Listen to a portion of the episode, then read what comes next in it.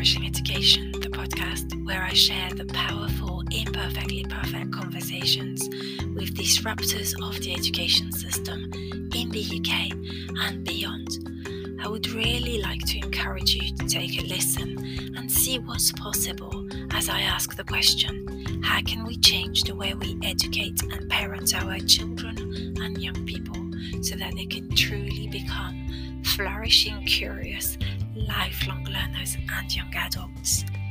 I hope you enjoyed these episodes as much as I've enjoyed recording them and creating them. Please do not hesitate to connect with me on LinkedIn, Fabian Vales, and or and or on Twitter at flourishingHG. And please let me know what's your favorite episodes or favorite part of the podcast. I look forward to hearing from you, and in the meantime, I truly hope you are thriving and flourishing. Wishing you a fabulous day wherever you are in the world.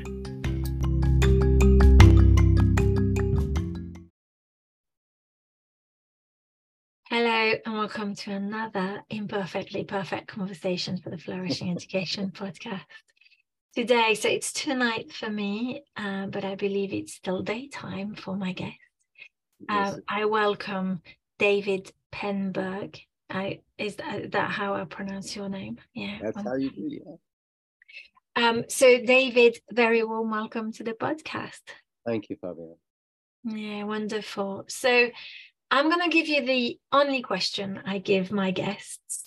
In fact, I lie. There's two questions I have set always the first and the end of the podcast. So I'll give you the first one, and then the end of the podcast is, you know, sharing what your key takeaway is, so you know what's coming towards the end.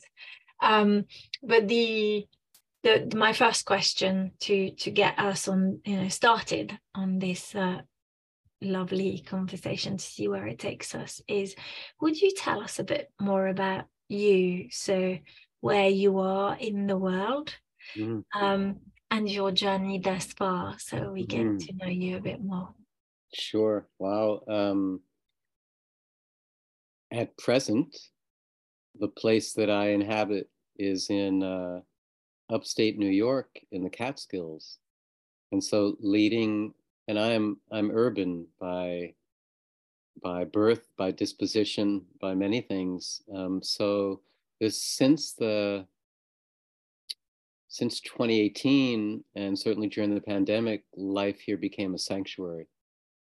Um, in many many ways, after a after running a school during the pandemic, after experiencing loss during and after the pandemic, it um, was a remarkably revitalizing place to to inhabit. My neighbors are brown bears, um, no black bears. Excuse me, excuse me, black bears, uh, wild turkeys, and of course birds of every kind, um, and water.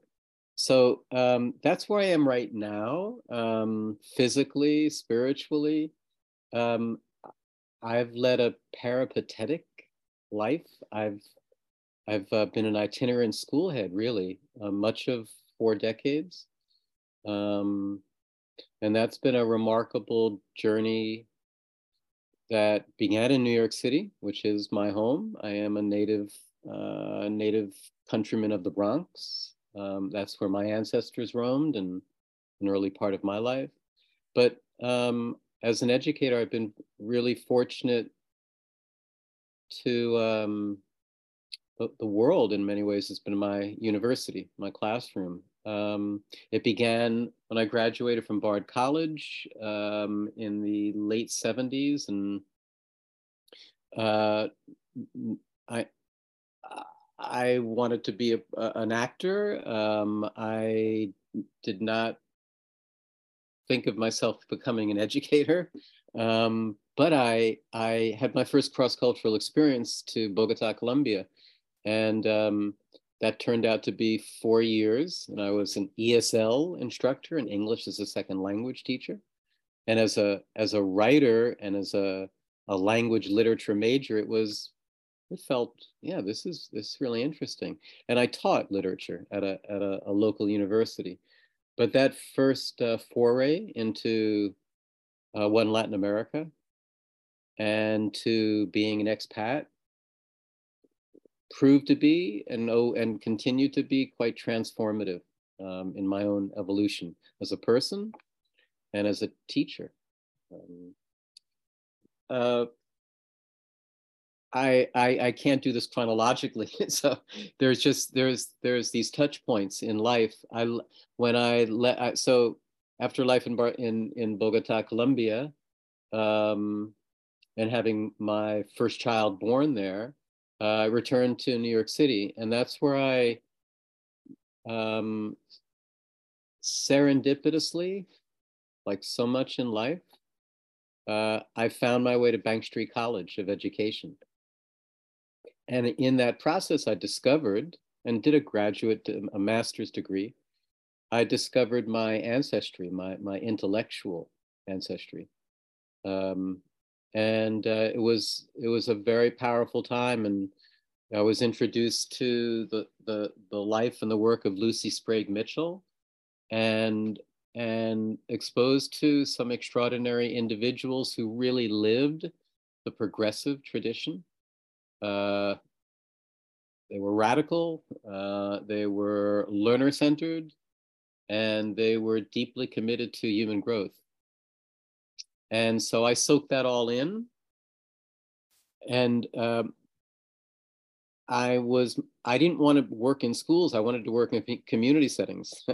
so that's what happened. I, I graduated with a, a kind of specialization in leadership in, in, in, in uh, non-traditional settings, something like that.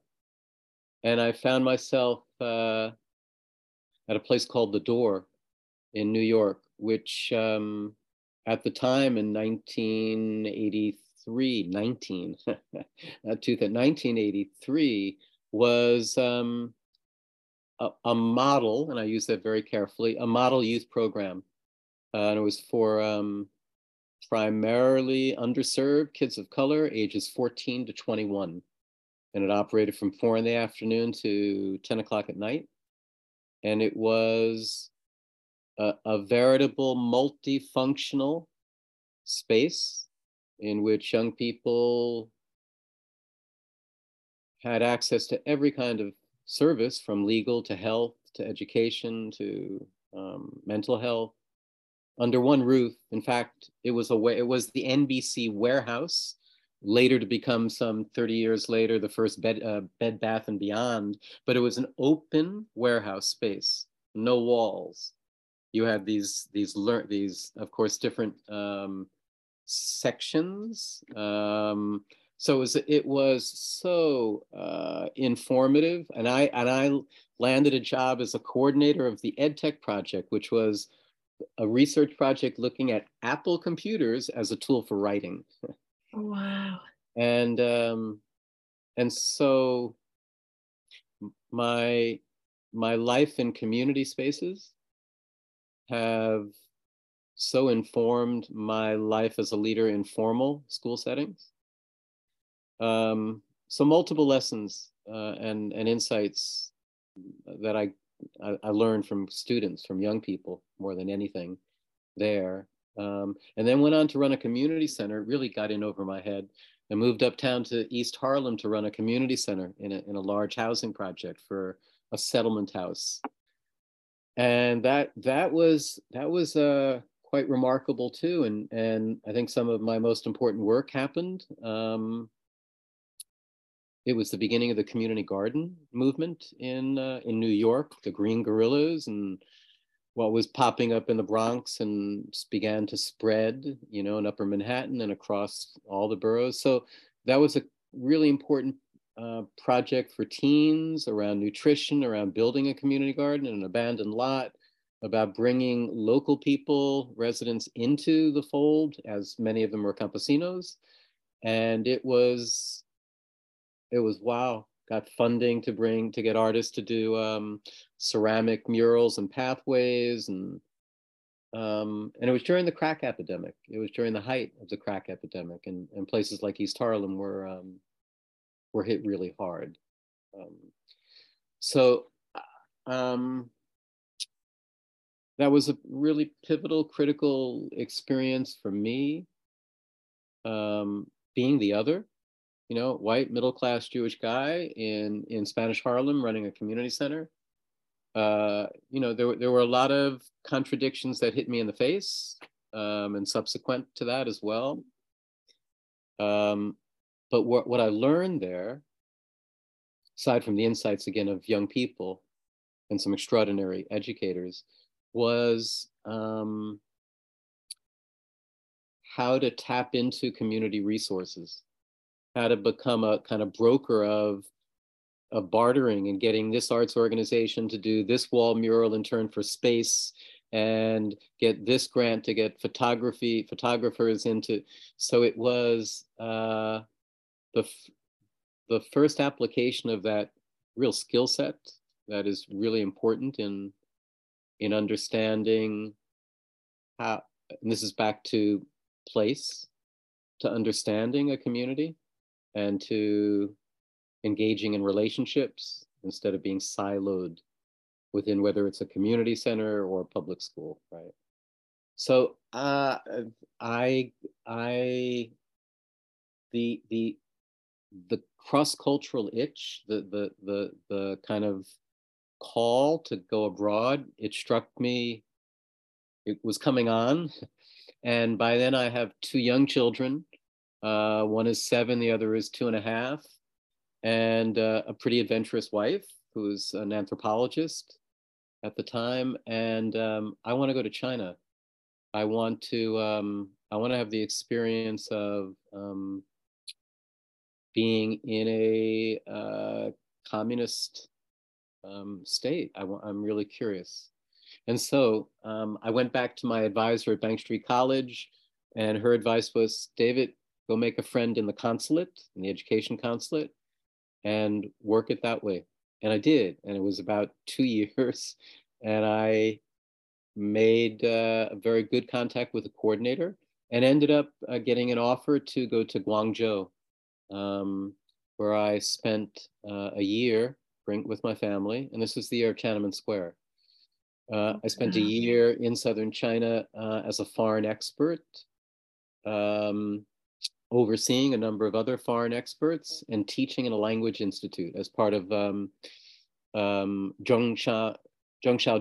which was Sun Yat, which is Sun Yat-sen University, and one of the more prestigious colleges, universities in uh, southern China. Needless to say, that was um, that was quite a transformative, life-changing my children don't remember it now as adults, interestingly enough. My oldest daughter was seven, seven and a half at the time. She was the only long nose, um, uh, you know, Westerner who went to the, the, this, the campus school, which was all Chinese. And my little one was two and a half at the time, in between English and and toddler talk, and she's learning Cantonese folk songs in the daycare center. So it was that, and I had never, and so my students were World Bank scholars. There were two groups. They were all scientists. They were the best of the best. And they were about to embark on doing their graduate work, doctoral work in the United States, everywhere. And there was about 60 of them. One group were, um, were Cultural Revolution victims. And they were people who were very different in terms of demeanor, openness, enthusiasm, very closed for some very clear reasons. And then there was this group that were 20 something, and they were part of the, the, the opening door uh, generation. And they were they were the most incredible students I've ever had since. Um, their curiosity, their civic pride and historical knowledge of their homes, their towns, their cities, uh, their enthusiasm, just their general goodness, right, uh, was remarkable. This is everything from you know, um, specialist in in cancer to to um, the whole range of scientists, and that was quite uh, quite a powerful experience, which ended, of course, quite tragically. But living through the spring with our university being the center of uh, protest in all of southern China, and with the the uh, recommendation from the uh, United States consulate to, to vacate, not to be on the campus, and of course we lived and worked there. It um, it went from the heights of I mean, it's all that we could talk about in a language class, right? And it made sense. So write about it, talk about it. Uh, that became the center, and it it it opened up all kinds of conversation, insight about Chinese history, Chinese culture, um, and then it all um, and then it all ended abruptly, literally from one day to the next. We were so the the, the, the foreign affairs office that oversaw the foreigners they they were very they were excellent hosts and we would always travel on the weekends and this time they took us i don't know where but quite far away a train ride away and by the time we're coming back, one of our one of our colleagues, his wife was a nurse in the American consulate and had been sharing what what is what had taken place and that we needed to know within 24 hours whether we would need to abandon to leave the university so within 24 hours 10,000 people disappeared students and that meant all of our students and then the entire student body. It's a very large university.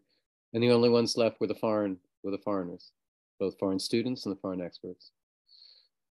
Um, I've subsequently been able to, it took me about 10 years to write an essay about the experience, but needless to say, it was um, one of those powerful events in our lives that over time have different impact on us. Um, so I so uh, I, I, we left as a family, uh, bags in tow, and and the first place that we embarked on in North America uh, by chance was um, Vancouver, British Columbia. And I took note. we both took note of, hmm, wouldn't this be a divine place to to raise a family? And so uh, went back to New York and I returned to Bank Street College and um, and landed a job beginning a, a, remarkable program that continues 37 years later uh, called the Liberty Partnership Program, a, college, a university, community based organization partnership that was funded by the, the governor of New York at the time, Mario Cuomo and there were some 52 um, university school collaborations across the state. Um, and every college and university really had one.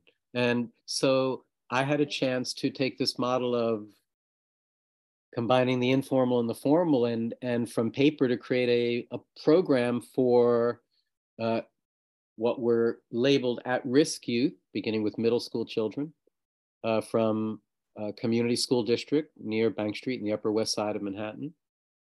And given the latitude to create an after school program, a Saturday program, and eventually a, a summer program. And that I was, I was part of it uh, on and off for seven years as the director. Off because I also went off to do my doctorate in, in after four years. But that was um, that was so that was uh, so many things that I've learned and used and draw on everything from the centrality of relationships to um, to getting a much deeper insight of of of what it is to to be marginal and to be labeled as a kid of color um, and what what the system does to you and what happens when you create an alternative for young people that you sustain over time and create the kind of conditions and environment that awakens them to learning and to their potential, when they have to then go back to their schools. So we ran, we put together what we call the weekend college. And we did everything in that weekend college on Saturdays to get a kid out of, you know, a 12 year old kid out of bed. Uh, and we did it exceedingly well.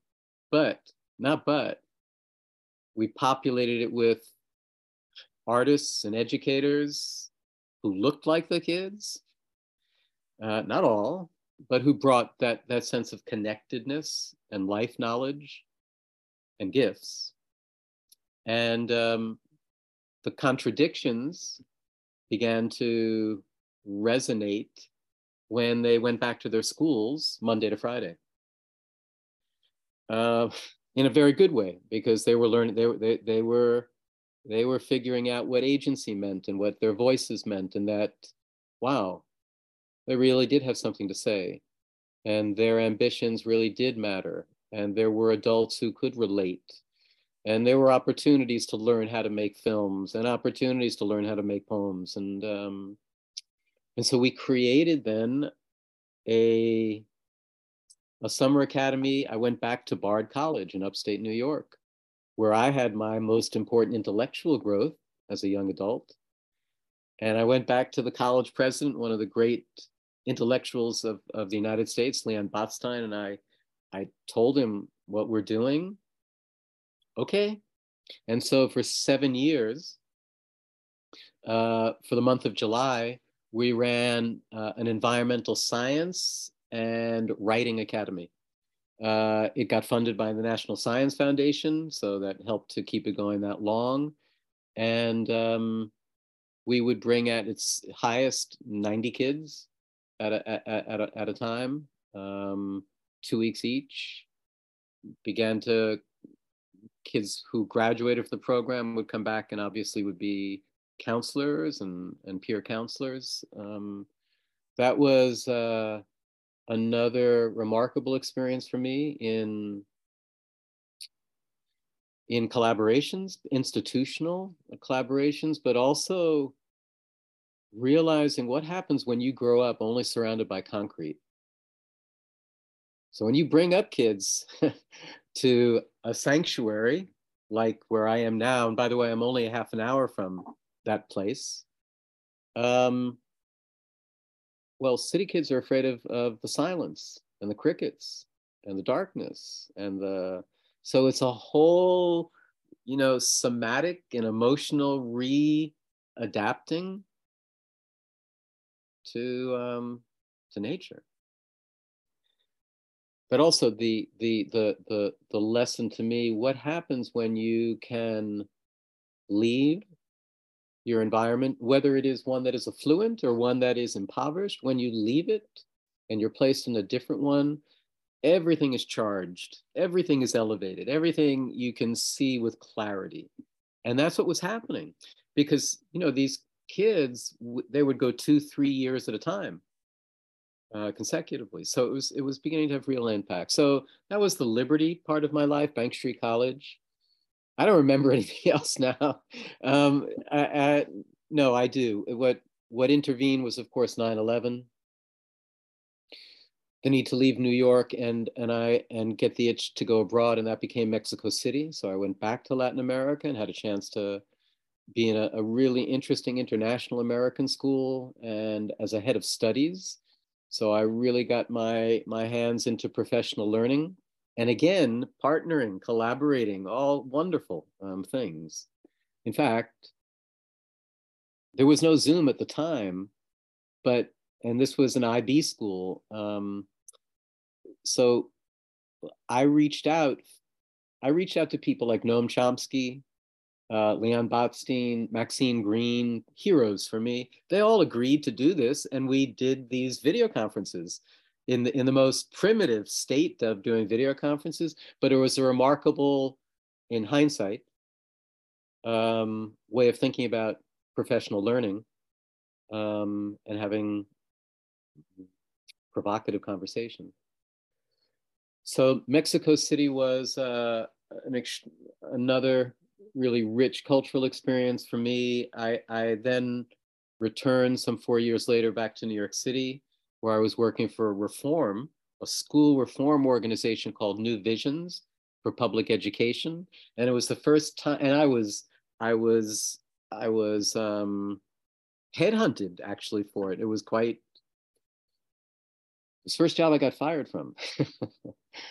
um, because I also and and of course you know I'm not a victim. I and it took about a year and a half to two years, and whoever my the vice president, we just he did not he didn't get me, and I didn't, and it was a kind of corporate, a kind of pseudo corporate hip world, um, boutique corporate, you know, um, and it didn't work, and I and I found that rather than being a an organization that represented change and transformation, they really kind of they were just a, a proxy for the, the Department of Education. And they talked a language mostly of acronyms. And I have a real problem with acronyms. I didn't know what the hell. It just like it just it didn't it didn't connect for me. Although I I again met extraordinary educators and um anyway that that that um that led to the next major opportunity of going abroad, which was Barcelona, and that and that was running um, the Benjamin Franklin uh, International School. Benjamin Franklin, no, uh, yeah, um, and that that was another opportunity to work with a very very diverse community and um, had a very uh, active um, um, parent organization, and it was a, a really I mean, we, I think we had at least 45 countries represented in a school of about less than 400. And um, also um, brought the IB program to the high school. And I'm, I'm, and I'm not a, a necessary advocate or fan of the IB program, but it was about how are you're going to elevate yourself as a as a as an international school. Um, I I had exchange programs for students from high schools in New York coming to Barcelona, and our students going to a public high school in uh, in New York, to the Bard High School early college. We had all kinds of exchanges going on, both for students and for um, uh, and for teachers. Um, was able to get funding to have um, scholars in residence and an artist in residence. So it was it was a great it was a great um, canvas to being creative. Um, and uh, and where does that bring me? That brings me back here to the states. Uh, um, that lasted about uh, that was four years, um, and came back to New York and had my first exposure to the charter school world. And and and I think the and I was in the Lower East Side of, of New York, another really rich cultural uh, experience. Um, public school, kids coming from all over. Um, and I came in to save the school. And, and I, I'm not good on white horses or being anyone's savior. It was in trouble. It was an initiative of, of a really interesting Swedish group called Kunskapsskolan. And, and this was their, their entry point in New York City public schools. Their model is been very successful in Europe, particularly in Sweden and uh, the UK and the Netherlands. Um, they really get personalized learning and do it well and um, know that the environment, the space is, is, a, is a second curriculum and really take that into consideration quite mindfully. So here's this incredible loft in the Lower East Side that has been customized. And, but when I arrived, the school, the school, the kids are running the school. There, there was an absence of, of, of adults stepping up and it was, so with, with a, with an assistant um, head, it took about six months to wasn't about turning it around. It, it was it was just about listening and spending time and um, and observing and and and and enabling the adults to feel that they were worthy and that they had our support um, without being punitive, without being authoritarian. And so it was a, it was a beautiful cultural shift, and uh, and that took a year. And I and I uh, I and it was a middle school, and you know middle school kids are are made to to uh, make you uh, be on your toes and and uh, and learn actively. Well, the state closed that school, um, and it's the only school, and I hope ever and will be, that I ever had to play a leadership role in in closing. And of course, as a charter school, their charter was up for renewal in another year. And you know, they did fair to middling on standardized tests but that was that that was the anchor that took them down and it would have meant that Kunskapsskolan would have had to invest a considerable amount of money, more money, for some reason that the DOE was insisting. And rather than put up the fight, after two and a half years, they closed it. Yeah. Um, you know, you often think about planning ahead. This is the opposite. It's like it is a death, you know, and you do go through the grieving and it is loss. Um, and I think what hit me the hardest was this school was humming. And when these people from the State Department came to visit the school, they never left the goddamn office. All they did was read reams of paper and data. Maybe they went out to go to the bathroom to have lunch, but did they speak to kids? Did they observe some classes? Yeah, it, it's. Uh, I did find a way to write about it. That that was one way of of my dealing with this. So that was a that was a chapter that I have to say was of the most disappointing ending in a kind of tragic way, much like um, in China with Tiananmen Square. Um, so, um, that that ended. I mean, and there are many lessons, and I I had an opportunity come to me to be an academic advisor to a brand new international school in Saudi Arabia. And that has been my last um, part of my peripatetic journey. And it was, uh, and that too was such an ambivalent, perplexing, contradictory experience. I um, I was asked to basically write a proposal about it, about my ideal school. And of course, so I hunkered down. It's the winter time, a couple of weeks upstate New York, and I I I put out my ideal school and I I and I make it solid and um, and apparently was compelling enough for a uh, one of the the heads of the Misk Foundation, which is owned by the Crown Prince. Um, if I'm interested in um, in coming to visit uh, and to meet with the board. and I have to be perfectly honest. I, am uh, my my knowledge and insights and travel have very much been in Latin America, Central America, South America, somewhat in Europe, but I have been very very ignorant uh, with regards to the Middle East, yeah? and certainly um, life in a Muslim country. So this, so I, I can only uh, describe the experience, which lasted a year, as as a chimera, as a mirage the promise of a kind of the school was built on a palace, a refurbished palace.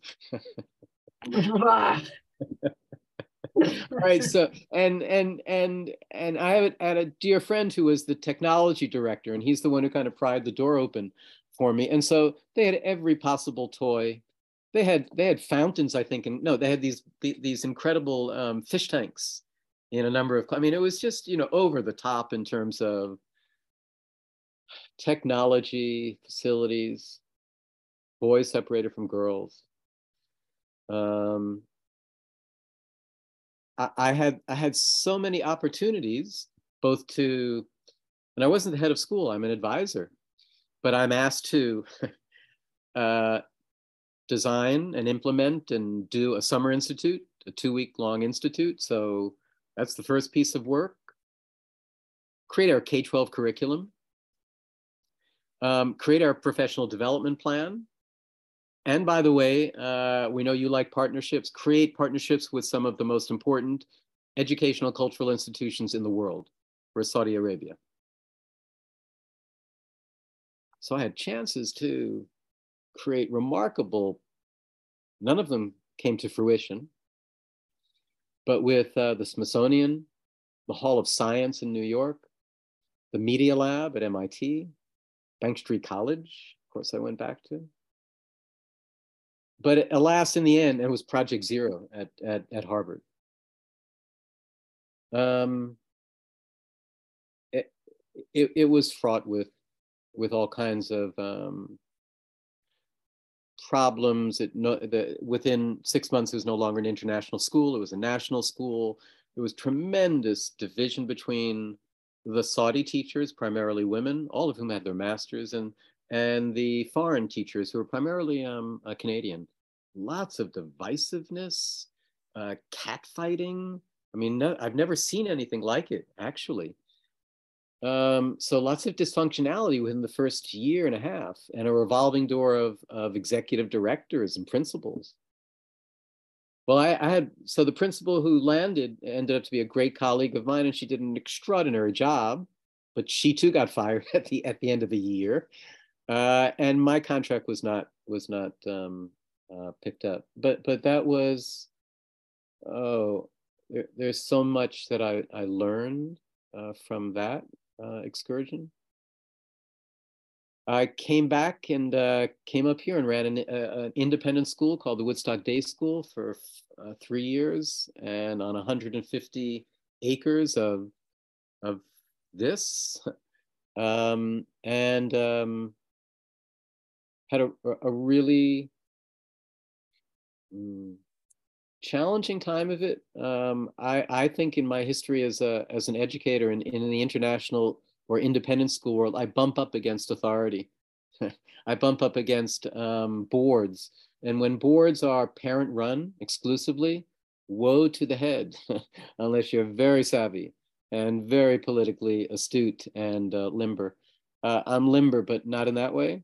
Uh, and um, and that too, um, that running that school was also during the pandemic. And I'll end this on a very positive note, um, which is before 2Revolutions.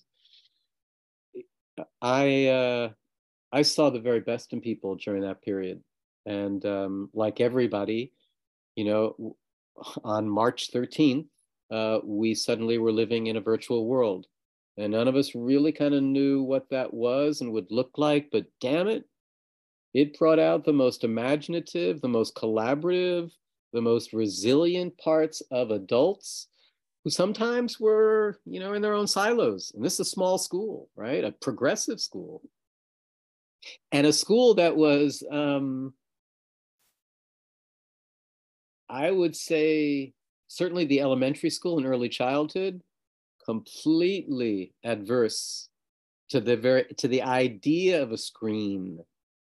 Um, and yet, they were the most creative in how to make circle time and story time something you could do using using google meets right so i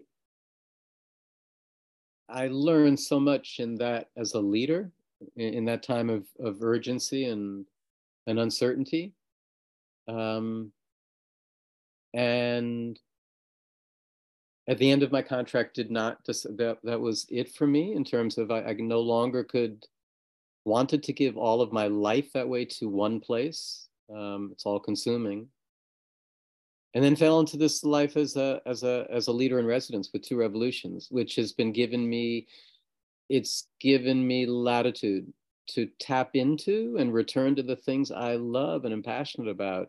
And that had to be put into suitcases or folders or drawers, right? And I'm talking about my my writing life my my intellectual life. Um, and that's led to lots of wonderful opportunities to work with communities of practice. Um, wow, what a journey! I thank you for taking us on that journey. It's a beautiful journey, and I I've, I've thoroughly enjoyed traveling with you um, to today and to obviously you know 2Revolutions. So first of all, I love the name. Hmm. Um, and the reason I love the name is as a linguist, the word revolution, I think, in a way, obviously, I'm French as well. So I think the revolution has some really deep meaning. I often joke that perhaps in a past life I was a bit of a revolutionary myself. I don't know. we might have crossed paths. maybe. yes, maybe. I don't know. I often joke about that. Um, but I do think that in a way, a lot of my work I view as being like bringing a revolution in education, but in not in a chopping people's heads off and putting them on a stick, but actually, you know, in revolution there's there's for me one of my friends said you know revolution is is about revving the love to find a solution. I, I really it. love like that. it. like that. Like that. So so i love i love the name obviously um, and I would love, you know, because obviously your strap line is, you know, do what you love for good. Um, so I would love us to sort of linger here or meander here for, for a little bit, if that's okay. Yeah. Um, a very brilliant colleague, friend, was the co-founder, uh, Adam Rubin. And uh, he and Todd Kern 15 years ago, I think. Um, and I, and I, I was a colleague of Adam's at, at, um, at New Visions, where I got fired. Um, so I think to begin with, they, so they live in the adult arena, the adult learning space, and and andragogy is their is their take, right, as opposed to pedagogy, how how adults learn, and they're disruptors at at heart and in spirit, and um, and yet they've managed to infiltrate states, whole states. So that the way they work, um, 2Revolutions gets contracts with states, school districts, universities, and um, and goes about disrupting or or tries to do that in, in a way that that doesn't necessarily jeopardize their capacity to do the work but it really is um, it is about that so i work for them i've worked for them in projects in new hampshire public schools and right now in louisville uh, kentucky. Um, both as a there's a partnership that we have with spalding university that is about um, cultivating change agents in the in the um, in the Jefferson County public school system, and um, the work in in in New Hampshire was five seven years in in the making, but really had deep roots in helping New Hampshire move towards competency based education and moving towards alternative assessment systems. Um, for me, I'm learning what it is to coach virtually. So a whole new skill set of what we're doing, but also being the the playing a certain didactic role and not. But that's been a that's been a great source of both uh, great frustration. uh, I don't like Zoom, or I like Zoom. Now I like you Zoom, but of the of the technical challenges, but also the dynamics of how you teach and, and what, what that feels like and looks like. So the last two and a half years have been a, a, um, a great learning curve for me as, as a coach and then as an instructor uh, and, and as a facilitator, right? So learning how to live in this world and making it a, a meaningful one and an authentic one uh, without too many tabs on the screen and losing my way, you know, um, so 2Revolutions is a is is like more than handfuls of lighthouses out there that are operating in a new paradigm and that paradigm goes by different names right and, and i learning centered uh, seems to be central, equity driven, um, inclusive. Those seem to be kind of thematic threads through many organizations like 2Revolutions. It is a for profit organization, um, but I think does it in such a way as um, it is uh, forward thinking um, as, a, as, a, as a business. Um, I so I'm a leader in residence, which is a great name, and and uh, and that gives me latitude as well. I kind of think my my residency is anywhere. There are curious, open, hungry, ambitious, um, unsettled um, learners that want to forge something more meaningful and, and purposeful in the way of, of education. Um, it also gives me, um, I think, deeper, it gives me a foot into the public school world where I'm not. And yet, through the experiences and the stories and the narratives, it's a mess out there. But it's important to stay grounded in the work that that that very committed, devoted people are doing as teacher educators, teacher leaders, um, and the ways that a broken system is either wavering and about to collapse, or or people within that broken system are making meaning, even as the as the as the lights go out and the ceiling collapses. Right. That's an exaggeration, but I think you get what I mean. Um, so that's been invaluable for me uh, to have that connection um, yeah.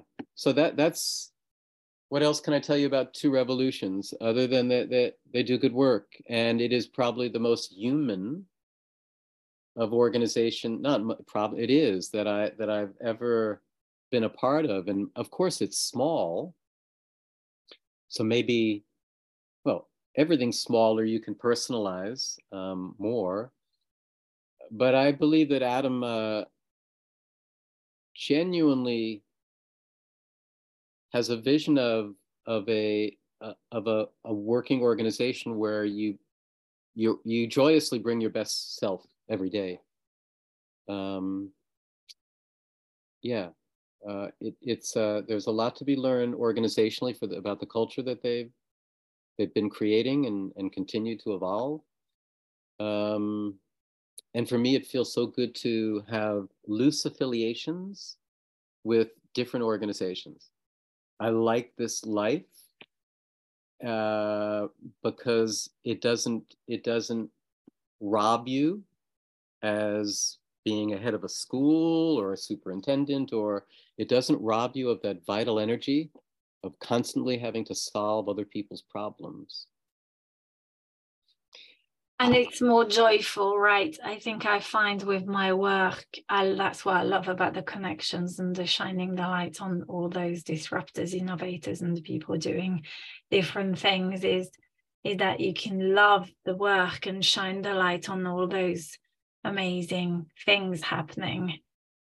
Whilst also you know i was listening to your story i think for me a lot of the conversations around the change that needs to happen in education needs to be so much deeper than the just simply the surface level change that you were describing. Like you know those schools that then provide you with like all the singing and dancing things but underneath the underpinning of you know why are we all here and what's the purpose of this building and you know what are we co-creating together that's still based on the good old system that we all we're schooled under right and and so I mean, I, I really like that. And I also love the idea, you know, on, on the website I read that you saw that, you know, it's about supporting communities, feel, you know, communities and sort of feeling to become more vital and joyful and and joyous and you know integrated places of learning.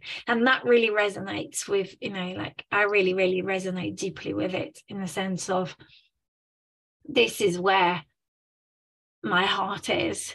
It's like going way way deeper in terms of what is the connector between all of us and and you know how do we all come together regardless of skin color and you know shape and and origins and you know that real equity. Um not just humans but also like nature the beautiful nature that you mentioned you, you know you you you lucky to live around right? Um i think for me that that's where the heart of it is. Yeah. Um yeah i i i i would i would use so joy is is a universal joy. It's a unifier. And yet so many of the schools where our children go are joyless places. And so I think about these days, and I and I just uh, had an article published uh, on laughter and learning. I think about um, the, these are central places that all of us need to enter in, um, and that is to think about how we can infuse that kind of sense of joy, well being, happiness, ease on a daily basis, both in our own personal lives and with intentionality at our schools. I'm going to keep this just in terms of, of, of schools, right? Mm-hmm. And, and, um, and if we're intentional about doing that, well, I wager that um, those classrooms, those children, those those your peers, that everybody gets gets affected by that. Everyone is uplifted by that. Everybody feels um, whew, grounded in being human. And um, I can't remember. I can't remember a principal in a school that I went ever ever making a joke, ever necessarily smiling. Like you know, to go to the principal's office, you're in in hot water. Or if a principal comes into your room, right, a classroom, oh shit! Like, so am I being written up now? So so this notion of of the environments that we live in, and, and as school people, we live in schools. How do we infuse it with light? How do we infuse it with um, the natural inclination to play, to be leisurely, since we both know that, you know, all of us know that's where creativity lives, um, in those in those idle spaces. Um, sometimes when we force ourselves, but but I guess what I'm saying is that um, we can we can engage in all of the structural uh, reforms and the curricular reforms and the reforms upon reforms. But if you don't get at the heart of what matters, of what of what of what human beings need, of how they thrive, of what they ask for, then we'll we'll never we'll never get it right. Um, but I think it, it it's not so difficult to beginning with one's own personal life. What is that one thing you can do that you are nurturing, nourishing, feeding yourself um, as a way of acknowledging yourself and honoring yourself and at the same time doing that with with with students or doing what, that with teachers. And i don't mean necessarily you know going in front of a class or a auditorium and and a stand you be a, stand-up comic. I don't mean i mean that maybe but not not that right? Um humor has humor and play and joy has is such an important part of being uh, a whole human being. And it's so conspicuously absent for most formal schools except at recess and during sports. And recess of course the adults that's the release time. So they're not there observing or recording or participating. And then sports, well, that's the coaches and that's after school, right? So just, um, yeah. And that's why when you ask young people what's the favorite part of of school, they tell you break or you know recess. Of course, yeah, or, and and and or so, lunchtime, right? right, of course. And yet, in so many schools that I've unfortunately been around, if a child is to be disciplined, one of the first things to go is recess. I know, I know. It's just crazy. it it's uh yeah and and you know the, this lightness so the the playfulness the lightness i think as adults we've completely very often we forget it right that because we could become so serious and so like this is a serious matter and you know it's the and and and I really love that life force. I think just like for me, this sort of innate well-being and wisdom we all have when you truly tap into that. You know, look, we, we know that the, the, the world is in a state of red alert, but at the same time, as human beings and as educators, right, we have to stop taking ourselves so seriously.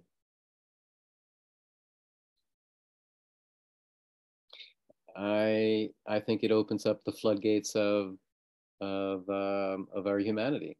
You know, um, you know the other thing that I was that when thinking about joy and happiness and well-being, I have been thinking also about um, the the tradition of humorists, the tradition of um, uh, satirists, the tradition of humor as social as as humor as social critique. And it's amazing when you think about everyone from and i'm thinking about you know sitting down with 12 year olds right? And everyone from aristophanes to richard pryor right? Who who kind of tell us to stop taking ourselves too seriously um, and or in, put the light on our hypocrisy such a such an untapped um, uh, part of the humanities that that teachers really could just run with. Yes, absolutely. And they, yeah, absolutely. And and you know, one thing that you said about the, you know, obviously uh, 2Revolutions being being for profit. I today posted something on LinkedIn around um, one of my issues around my work and what it is I've been putting absolutely everything in terms of open source bar my books because they've been published yeah. by publishers and I just you know, can't. And I went, I recently went, I was part of a sustainability workout um, and and I had time to reflect and and you know was introduced to the three P's of of sustainability. So planet people profit. And and as they were talking about that I was like planet? Yeah great. Like people tick tick. Yeah sure. Profit. I I sense my whole body just like there was a real like ooh what was this? Like real tensing. Yeah. And um and so I sat with it because obviously when I feel my body respond in this way and particularly more visceral responses, um, so my initial response was, well, it's it must be because I'm from working class. So, you know, I kindly call myself white trash in a really loving way. Well, um, kindly and lovingly, yes. Yes, in a kindly and lovingly way. You know, I, I'm definitely a, a, a water lily. I, I come from mud for sure. But that's all good. all good. That's all and I've and I've I've fully embraced that in my that that's definitely who I am in this garden called life as a as a mum and a friend. Um, as a professional, I'm more a fungi uh, or you know fungus, but that's also could that also comes from from mud and dirt, right? So that's all. That's there's a common theme here, um, and this is lovingly and kindly that I say that. But uh, I knew that there was part of that, but I also then went deeper, and in my post I sort of share that response to profit, and and I've been exploring. So part of the reason is because sadly I have both in in in my younger years as a teenager experience what the worst of mental ill health looks like both with my mum and other family members mm-hmm. um, but also sadly with a student of mine you know and we we don't need to go into details you know everybody will will get what I, where I'm I'm going um, and so there's a part of me that has felt very strongly that I can't profit from from what's happened. And I really feel, you know, that, that, that that's that's what emerged. That you know, I feel very strongly that I don't want to be part of a marketization of education. Mm. And I don't want to be selling well-being products for teachers and, and young people when really the basis of education should be about flourishing and lifelong learning and curiosity. Yes. And that was such an aha moment for me. Um, but you know, to go back to what you were saying, actually, I've been looking because I'm a linguist that looks at the etymology of profits. And in the initial first sort of iteration of the word profit, it was very much around progress and doing to to better, to improve, to do good. Um, I can live with that. and that's it. That's why i looked at that and i was like yes okay then that p for profit. Yes i'm a yes. I can tick and say yes to um but that's been a really interesting and i obviously wanted to share that with you because i i think you know yeah it's linked to to what happened like this thing i shared today because i'd been umming and ahhing whether i really want to share with people um but in the on the basis of being authentic and and you know with integrity then sharing with others i'm sure i'm probably not alone feeling this way. So, no, you're not you're in good company. Yeah yeah amazing. Well i'm i could talk to you for hours david but i'm also conscious that it's you know. What time is it in your part of the world? It's uh almost 10 past uh, 10 so yeah I'll probably perhaps we can have another conversation another over a glass of wine? Yes yeah, if it's at definitely. this time. it would be a pleasure it would be it would be a pleasure. The, the, because one of the things that i want to i would love to explore with you is around um, intergenerational learning yeah yes so maybe that, so so until we can meet in person and you can come over and we have a, a, a, glass of wine together to have a conversation. Perhaps we can have a part two where we talk about both that, you know, you've talked about place based, but also the real like intergenerational and the importance of that. I think that would make a really good part two of our conversation. Oh, uh, as I do. I would really look forward to that. Amazing. Wonderful. So if we leave it here for today, what is going to be your key takeaway for our conversation? Oh, oh goodness. That, that very reductionist. I'm sorry, David. No, no, no, no, no, no. Um, that I've, I've been I've been so fortunate to have had the journey that I have that I've made, that I continue to make. I, I could have easily been a a principal in a school in New York and never left except to go on vacation, you know. uh, but I, that's not the world and the life that I wanted. So that's one of the takeaways that sitting back and looking at four decades or so of a life, um, the things that I cared about as a young man in high school and then in college. These are the same things that I return to in a deeper, richer way. That's what I take from this. It feels like a circle. Amazing. And thank you for sharing that journey. It's been really beautiful, and I've really, really enjoyed journeying with you and through your story. And I look forward to our next conversation. Thank you so much, Fabienne. Thank you. Okay. Good night now. Yeah, thank you for having